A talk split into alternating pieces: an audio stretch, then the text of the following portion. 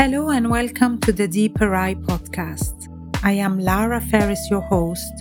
For many years, I have been passionate about self improvement. Through this, I have met the best specialists in their field who have given me tools and the courage to pursue a new path. The purpose of this podcast is to share with you everything I have learned through the conversations I have had with these amazing people. I hope these conversations will impact your life as they did to mine. Andrew Wallas is joining me today to speak about the law number six of the seven spiritual laws of success of Deepak Chopra. Law number six is the law of non attachment. I look forward to my conversation with Andrew, and I really hope it will help you have more clarity about what this law really means and why is it so important. Hi Andrew, good afternoon. Really Hi, missed you and I'm so glad we're back for uh, our law number 6 today from the Deepak Chopra spiritual laws. Today is the law of detachment. And I'm going to just read something that is at the beginning of this chapter because I think it's very important to say, and I'm sure you would agree to some extent with me, or maybe you would, that it's quite confusing, this law of detachment, when we think of what we've been told um, many times to do to manifest something. So the sentence says, the ego and the self dwell in the same body. The former eats the sweet and sour fruits of the tree of life, while the latter looks on in detachment. And for me, Andrew, please help me because some days I find this very, very confusing.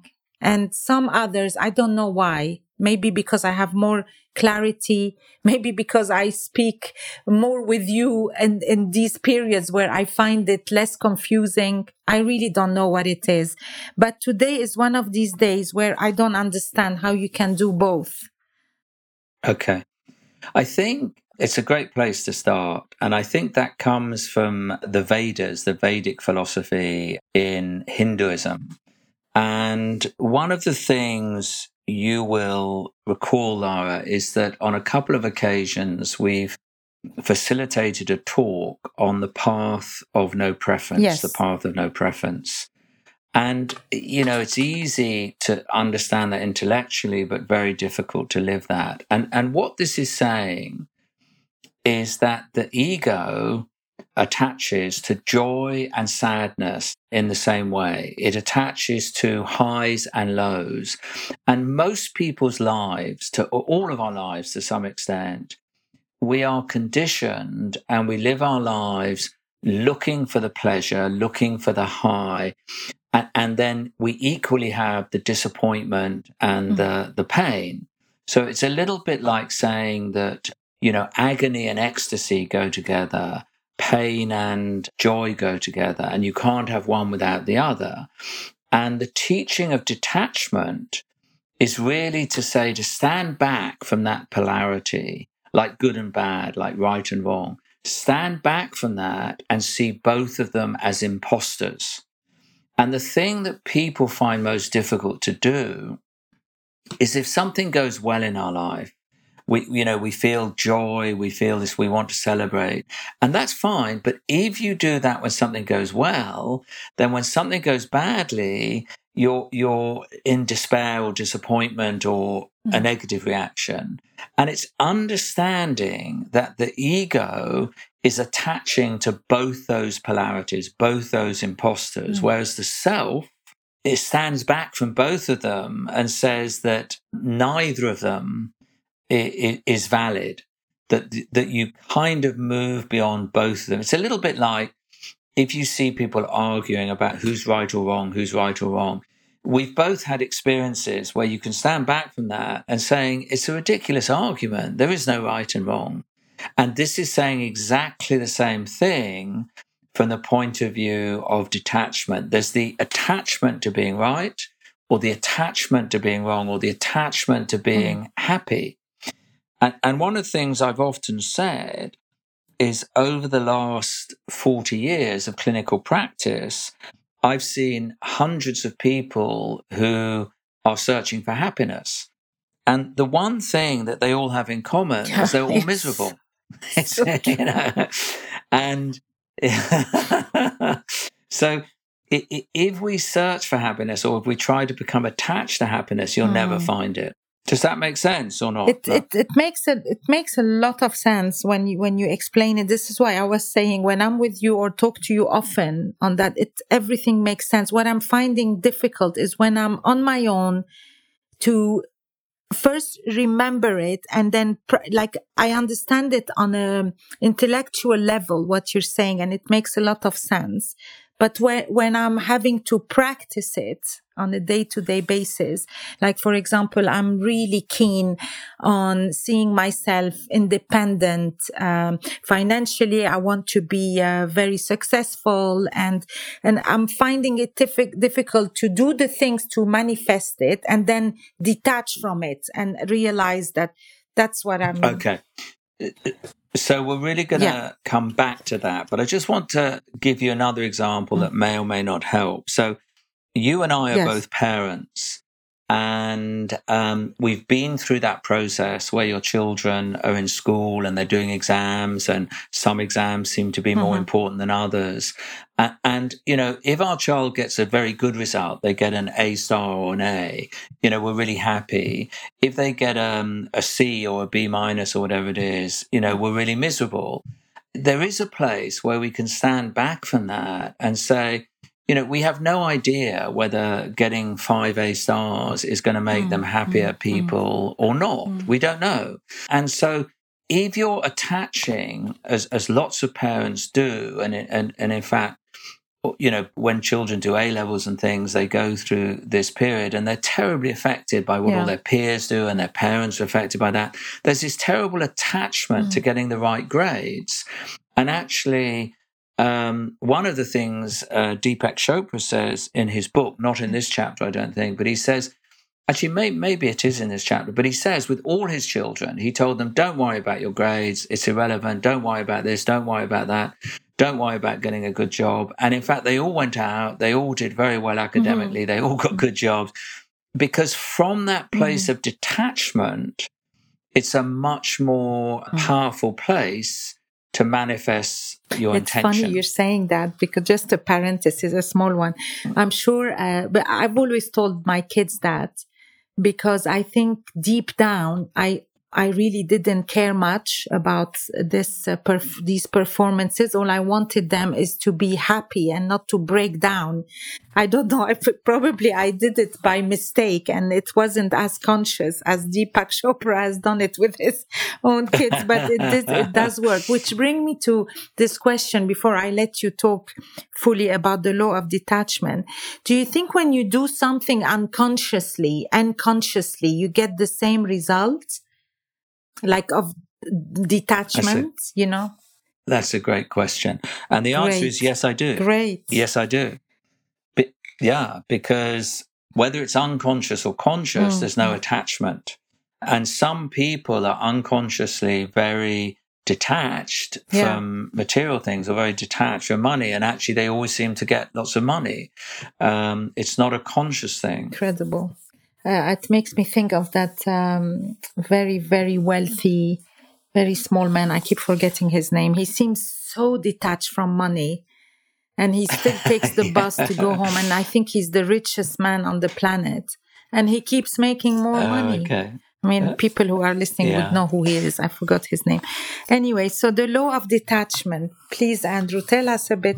So I think, yeah, I think there's three things. Uh, like all these laws, it's it's very very simple, uh, but it's not easy to practice. And I think there's three things that we need to understand and reflect upon.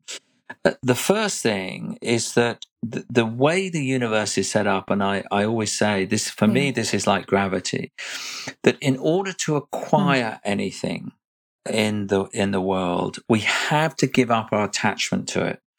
So it's the attachment to something that stops us getting it. Now, that there are situations in life where it appears that people who are very attached to a particular outcome seem to get there and therefore they seem to achieve what they want through attachment. But I would say, A, that is illusory, and B, they never really have it mm, because it's mm, the mm. attachment keeps them from really um, having it um, and mm. enjoying it in their own right. So it's a really important idea that because uh, lots of the time we are attached to particular outcomes, and it's the attachment that stops us having it. So if we are able to work on uh, detaching from the mm. particular outcome, then it will mm. automatically mm. come to us. And um, there's examples of that. If if you take uh, actually, let's yeah. move on to the second point first. So the second point, which is really important, is that attach, attachment is based on fear and insecurity. It's atta- the attachment is trying to cover up some sort of fear mm-hmm. in insecurity, and it's a form of imprisonment. We're, we're, we're imprisoned to a particular outcome. And actually, it's a very, very restrictive and uninspiring position. But that's what the attachment does. If I don't get this, then yeah. I'm not going to be okay. And it's a very unhealthy and it cannot bring you any contentment or happiness. And if you take those two points together and think about relationships for a moment, so, so many people in relationships latch on to a partner or, or they're very dependent upon a spouse or a partner and they're very attached to that relationship. And in that way, they are actually um, a, a prisoner rather than a free agent coming together and, and willingly and freely being in a relationship without any particular attachment yeah. to the outcome.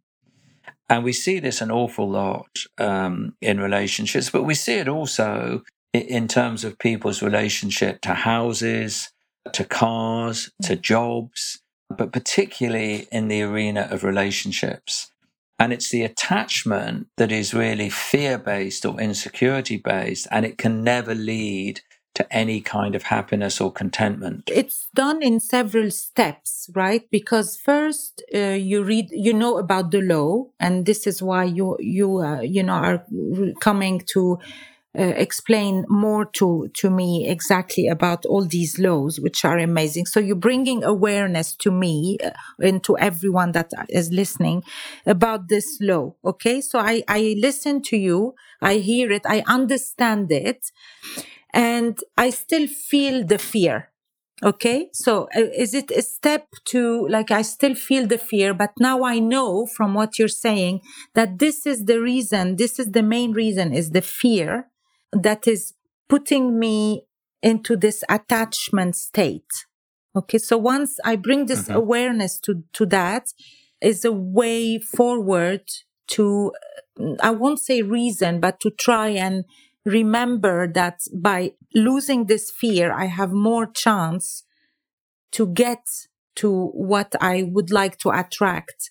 Is that um, right to to say, or I'm yeah, just... I, I, think it's a very good example because um, it's really about dealing with the original cause or the proximate cause. Because what you're saying is mm-hmm. you recognize the fear, and uh, the attachment is comes into place to try to cover yeah. up or deal with a fear.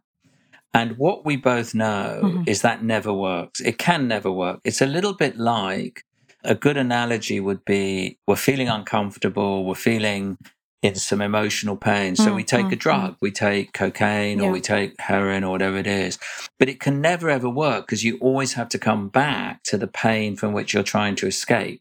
So it's the same in your example. You fe- you have the fear, and you get to a place where you know that the attachment to a particular um, outcome, a particular, it might be mm. a piece of mm. jewelry, it might be a car, it might be a relationship, it might be anything. That is not going to deal with the fear. So the, the solution is is not to deny the fear or suppress the fear, the solution is to be with the fear or be with the discomfort and then just drop below that into a place that's beyond the fear and beyond the attachment. And the the third aspect of detachment we dealt with in order to acquire anything, we have to give up our attachment. Secondly, that attachment is based on fear, insecurity, and we become imprisoned by it.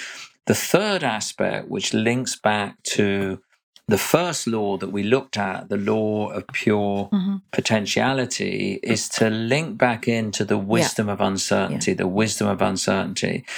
Because it's only by dropping below or moving beyond the fear and the attachment or the joy and the pain that we actually understand that neither of those are going to give us what we want. So we need to drop into the wisdom of uncertainty to actually move behind the fear and say, okay, am I willing to sit with the uncertainty and not knowing the outcome? It's the not knowing the outcome that creates the greatest mm-hmm. manifestation mm. in the world. Basically, it's like embracing so many parts of you. You embrace, first of all, the empowered part of you who is determined to get what he wants, he or she wants, being detached. So you give up on what you, your intention is. So you're still eh, very empowered to want it. And at the same time, you embrace that part of you who trusted, who trusts something bigger, actually, that might have something else for you that could turn out to be better. But uh, it's the both, it's, it's to embrace these both sides that could be a bit longer to, to reach, to adapt, you know, like sometime in my case, I felt a bit confused, like, okay, who, who am I now? This very empowered, very strong person who really is determined to get to that place and then at the same time, I have to remember to trust that, okay, that's what I want. I work towards it. But if it doesn't happen, then it doesn't happen. Something else will come. Yeah, I, I think there's two very important but separate points there. I think what you raise is critically important, Lara, because I, I, I think implicit and embedded in the law of detachment is the idea that yeah. we trust the universe we trust the universe because when we create an attachment to mm. something specific, it's really a control mechanism. It's saying, I need that. I'm going to control that because I don't trust the universe mm, to mm, take mm. care of me. That's the first thing. The second thing, which you touched on right at the beginning, is, you know, one of the laws of the universe is intention. And, and one of the things people get very confused about is when we come to the law of detachment, if we give up any attachment mm-hmm. to outcome, where does that leave us mm-hmm. with our intention? Mm-hmm. So, and, and the way this works, and it, it, you know, there is a little bit of nuance or subtlety with this, is it, the law of detachment does not mean that we don't create a very clear mm. intention. We do. But it's basically it's the process of creating an intention, very strong intention, but then letting go of the particularity of the outcome. So the outcome might not look like mm. the hmm. picture in our mind. The intention is very strong. it's a little bit like saying, you know, mm. I don't know, I, I, I, want to create a shelter for people who are hmm. in trouble. And I might have a, a, a, burning intention to do this, but in my mind, I've got a picture of what mm-hmm. that looks like. And in fact, by letting go of the attachment mm-hmm. to the outcome, something yeah. much, yeah. much bigger and much, much better comes along because I was in the wisdom of uncertainty. I think you've just really said something that um, made me a bit clearer on how I'm feeling about it. Do you know how the, I was saying this embracing both of you? What I I think what I I wanted to say is you have to, you you can act from two places. Your your ego who really wants, you know, and uh, because the higher self would never be attached really to an outcome. No. And this is what's confusing is we need both. You you can't you can't act with just one side of you because the higher self maybe would not have the same ways of intention or same goals for manifestation I don't know if I'm right in thinking that, but the higher self would just trust, trust and just be content. I don't think you actually need both because I think that the ego and the self are working in mm. different directions. So the, the ego is essentially trying to keep me in a fear based modality. So the ego is attaching to different things like people, yeah. like cars, like jewelry, like houses. And that keeps me small. It keeps me, it's a little bit like also, it's, it's being a, a like a cork mm. bobbing on the ocean because it's, it's fine to have the highs, but if you have yeah. the highs, you have the lows. Whereas by stepping beyond that and by practicing the law of detachment, then I'm in a very even keel level of contentment. And I'm always willing my higher self to find the optimum outcome. It's, it's really admitting that I don't know what's best for me. And you don't need a, a tiny bit of fear, you know, to, to be encouraged to, to move on. No, it's not. no, I don't. Yeah. I don't want any fear. so you could be motivated and wanting to uh, move without this kind of fear. That's what you're saying the the only thing I would say, and, and and lots of people have said this, that that there is a sense in which the fear or the guilt or the pain is a catalyst that moves me towards the higher self quicker. So in that sense, um, mm. it has a value. But uh, apart from that, I think it's mm. um, it keeps you small as yeah yeah it keeps me small yeah yeah absolutely and when you um, in doubts like i'm just gonna move a, a, little bit further once we get this low and uh, we get this awareness of what the fear is doing to you and we get that the fear is the worst enemy of basically uh, manifesting and you know being able to be non-attached when you're in doubt what do you personally do if you have moments of doubts? I definitely do. So I think again, it's a it's a great question. I think we touched on it earlier, but with fear or doubt or anything like that, the first thing is not try to get rid of it. What, what we often do, we try mm. to push it apart, push it away, and if we try to push mm. it away or suppress it, in fact, mm. we mm-hmm. make it stronger. So the first thing to do is not trying to get rid of it. The second thing is to basically almost like befriend the fear. Say, okay, I acknowledge my fear. The fear is okay. I befriend my fear. And in befriending it, you could say in accepting it, there's the beginning of mm. a transformation. Mm. So it's like, uh, you know, um, I read a book recently and they said in this book, it said, courage is fear oh, with a prayer. Yeah. Courage is fear with a prayer. And, and people have often said that, um, you know, people who are frightened look at people who demonstrate courage mm. and they mm. think they don't have fear. And that's mm-hmm. completely wrong. People of courage have the same level of fear as you and I do, but they move through it anyway. So, it, you know, it, it, it's accepting the fear, embracing the fear, and, and trusting in the universe, trusting that we can move through it. And in moving through it, we transform it. It's so nice to be told that because actually it makes you realize that why would it be courage if it, there is no fear? exactly. Like exactly. I've never thought of it this way. Like why why would we call it courage? We all do that. We we look at someone speaking publicly or something and we think oh it's all right for them yeah. they're they're compl- they look completely calm i remember once i gave a talk and i was almost shaking mm, from mm, fear mm. and i shared this with someone else they said you looked amazing you know so um, the outer appearance is is often very different to the inner experience mm-hmm. and sometimes you look back like uh, in what happened in your past like if I, if i look back five years b- back, I realized that the things that actually worked for me from five years to now are the things that I've been able to detach from that uh, made me move uh, forward, you know, and I'm still struggling with the things I'm the most attached to. Exactly. But you can you can only see that if you have the the space to to be able to observe what happened And I think maybe if we use it in the other way around, like try to say, well, in five, there is a, a version of us five years from now that could be already where you want it to be today.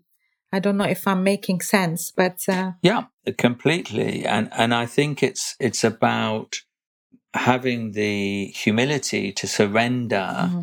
to the the evolution, the unfolding yeah.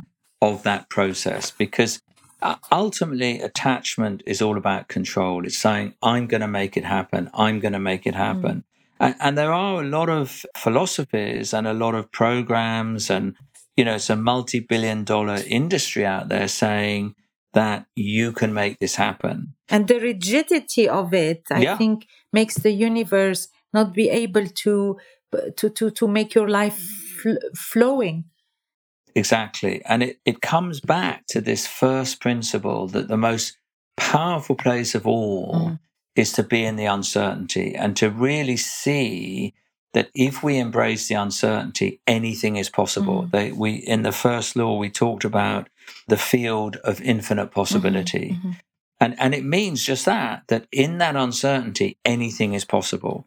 But when we have a particular attachment, there's a very narrow picture of what is or isn't acceptable. So we all know when, when we've had a strong attachment to something, if the outcome looks a bit different, we're furious. Yeah, we're, you know, yeah. we're incensed, yeah. even though it's broadly the same, because we're in that very narrow fear pay, fear based, insecure mm-hmm modality and it's not a it's not a pleasant place to be and do you still set yourself firm goals with practicing the slow yeah i i tend to it's it's a whole nother subject but i tend to distinguish between intention and goals mm-hmm. so so goals goals are fine and but goals are quite rational they're very much a left brain activity yeah. so um, I might have a goal to lose, um, you know, five kilograms mm. by the end of March yeah. or something, and that's fine. Yeah. And then there's certain things you can do to move towards that. Mm.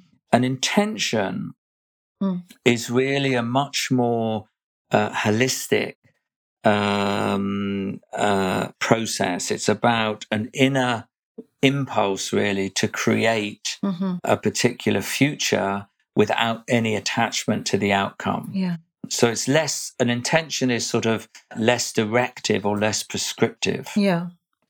So if you want to apply the law of detachment, yeah, we just mm-hmm. we, we know now that the first thing that I would remember from now on is that the first enemy for that law is fear.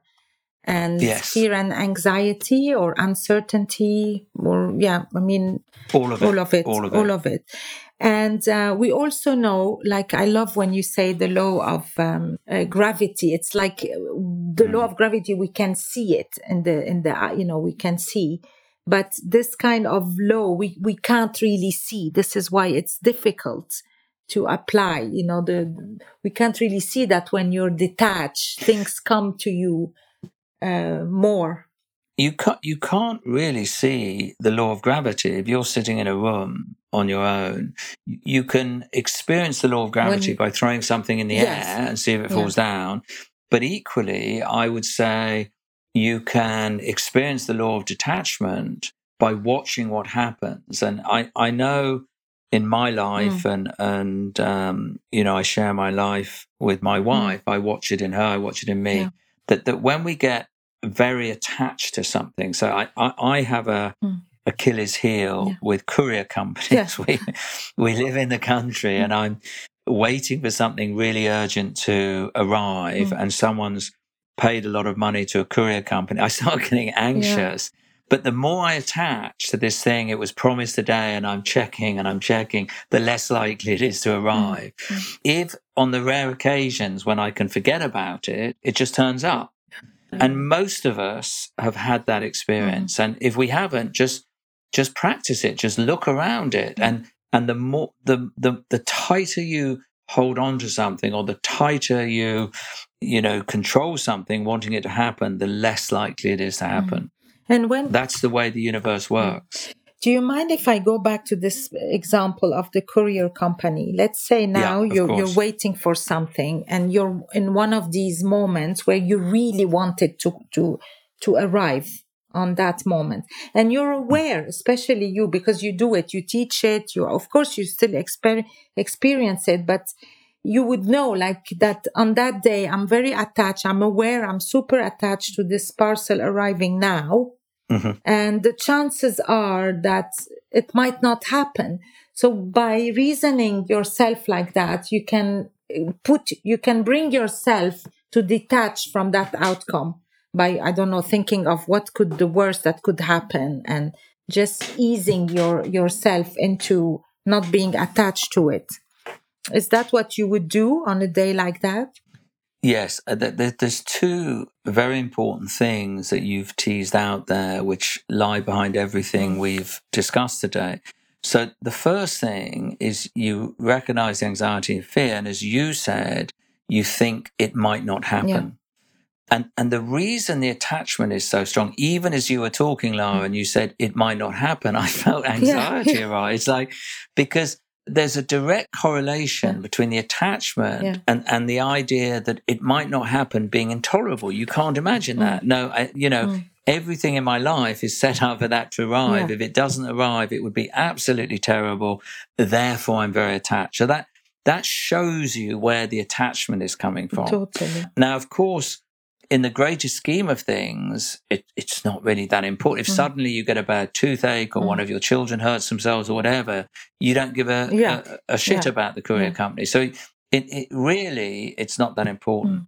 But the second thing I, I wanted to highlight, and this is, um, it, it's a really difficult area for people to come to terms with. And the only way to learn about it is to constantly have the experience and practice it. But even that situation where I feel anxiety and it would be terrible if it doesn't happen, there's two particular positions I can adopt. Mhm.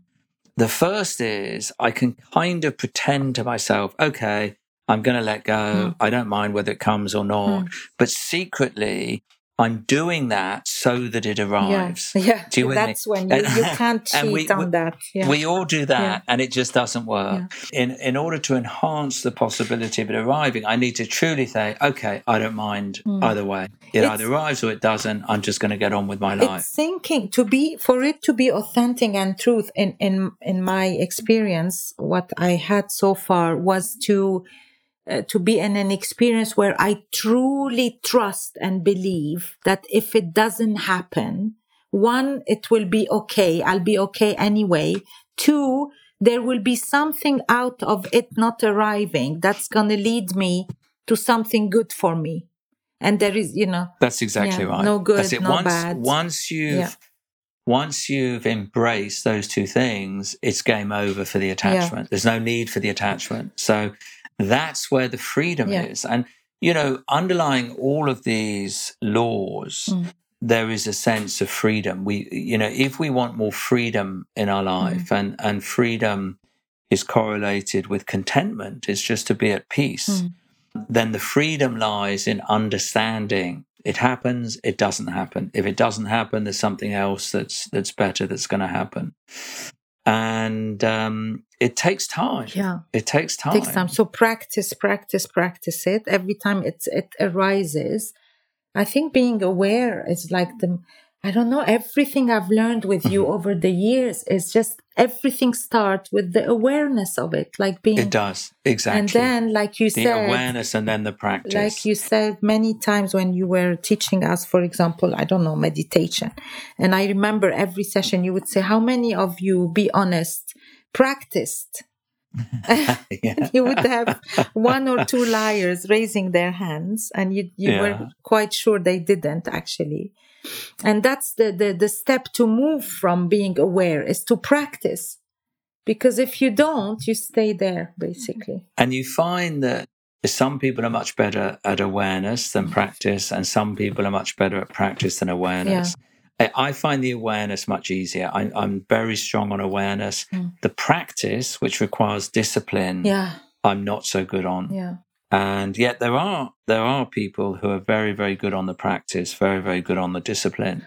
Mm. And with all of these things, you know, I always say, whichever law you're talking about, it's like golf. Mm. And the reason I say that, people who are good at golf spend four hours a day every day on the golf course. Mm, That's mm, what makes mm. them good at golf. Yeah. And we want a shortcut. We want, um, you know, I remember uh, I, I, I, had a dream once of, of, of riding horses. Yeah. And I had this picture in my mind. I just wanted to gallop bareback across the plains, yeah. you know. And I didn't want to go through all the lessons of getting a horse to walk, of getting a learning to trot, and you know that was too laborious. Mm-hmm. So we we need to go through the discipline, the daily discipline. Mm-hmm. It doesn't have to be a chore, but it does require a commitment yeah. and a strong intention to do that. There are two things that I'd like to uh, mention um, about this chapter because I really it just stayed with me. It's the um, when Deepak speaks about good luck. Mm-hmm. You know, mm-hmm. he says that what's commonly called good luck is actually nothing but preparedness and opportunity coming together. This is the perfect recipe for success, and it's based it's based on the law of detachment.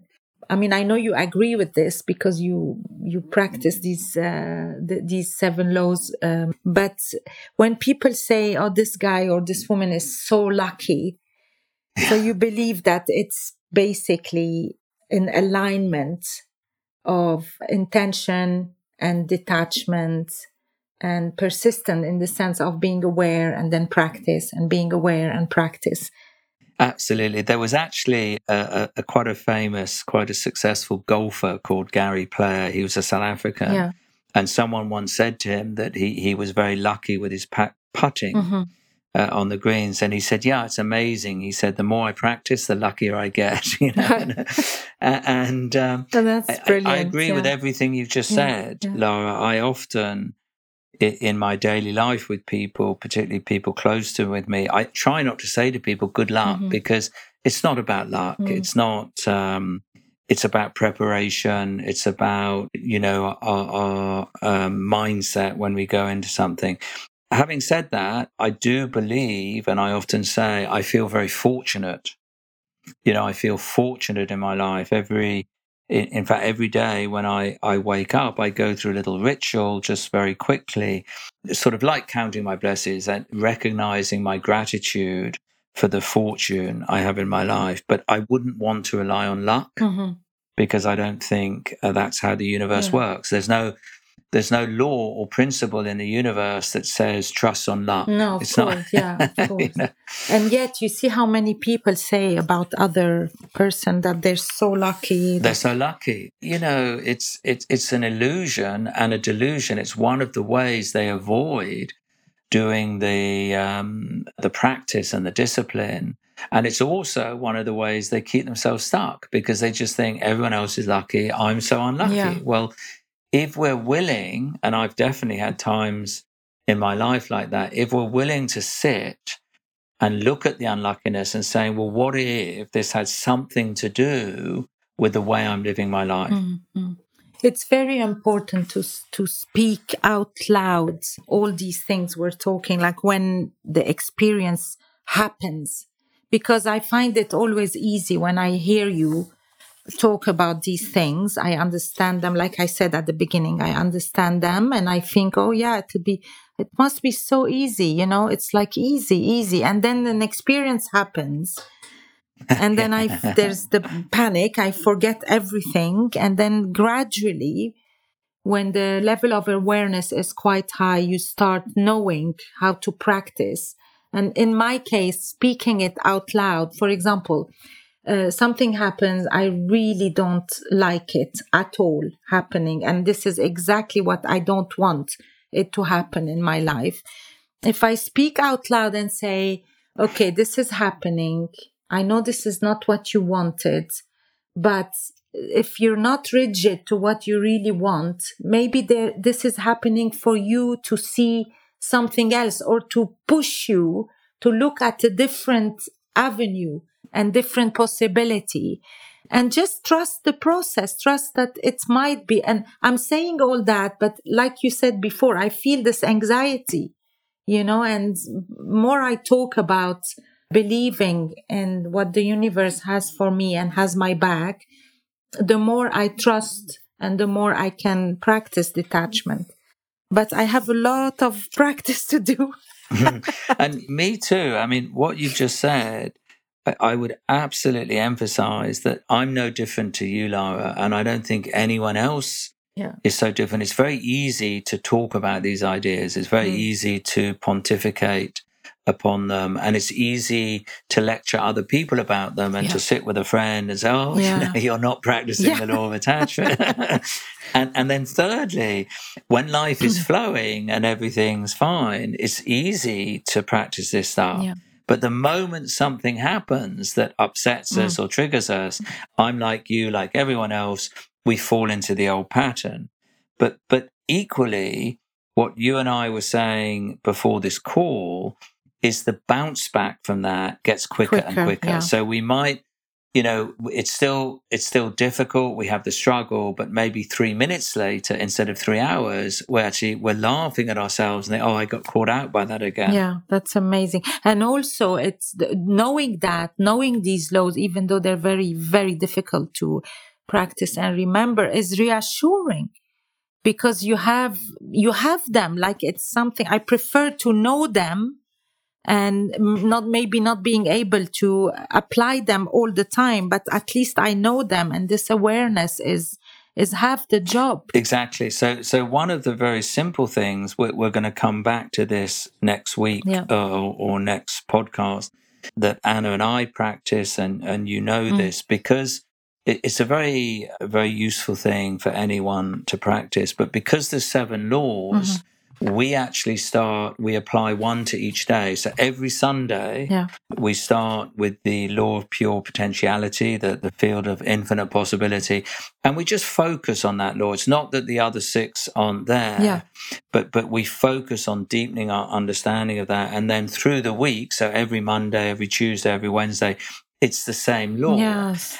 And the other nice thing about that is as we create community, there's a whole group of us that are doing the same thing. So we feel that that not only are we in the field of infinite possibility, but we're linked to thousands of other people that are focusing on that particular principle mm-hmm. on that day. Mm-hmm. And how, how do you do it? If I may ask you, you just read the chapter or you read it together or you sit together? No, I, I don't I don't read it anymore. Um, I, I think that we sit together yeah. um, and we have a period of silence. So one of the things, particularly on the first law, one of the precursors to uh, the uh, field of infinite possibility is to create some space, mm. whether you do that in nature or in yeah. stillness or in silence. And that's true of all of these things. In order to uh, detach from a particular outcome to move below or beyond the joy and the pain, you need to create some space to, to set back. So we just start in a simple uh, period of maybe 10 minutes, 15 minutes, sitting in silence, sitting in stillness. And, you know, as I've said to you before, I don't call it meditation because I think meditation brings in other things for people. So it's just being willing to sit in quietness and when you first start that, thoughts arise and your mind might be busy. You just let the thoughts arise and go through, but you gradually become quieter and quieter and stiller and stiller inside.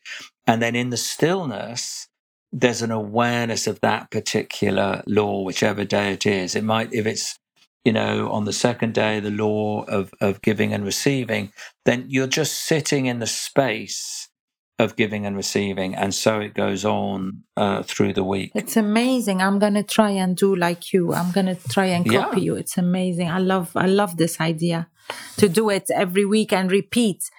You know, and if you can only do five minutes, do five yeah, minutes. It does, you know. Amazing. Thank you so much, Andrew. The next time we meet, uh, we will talk about the law of Dharma or purpose in life. So it's the seventh law. Beautiful. That is for you. You do that on a Saturday then generally.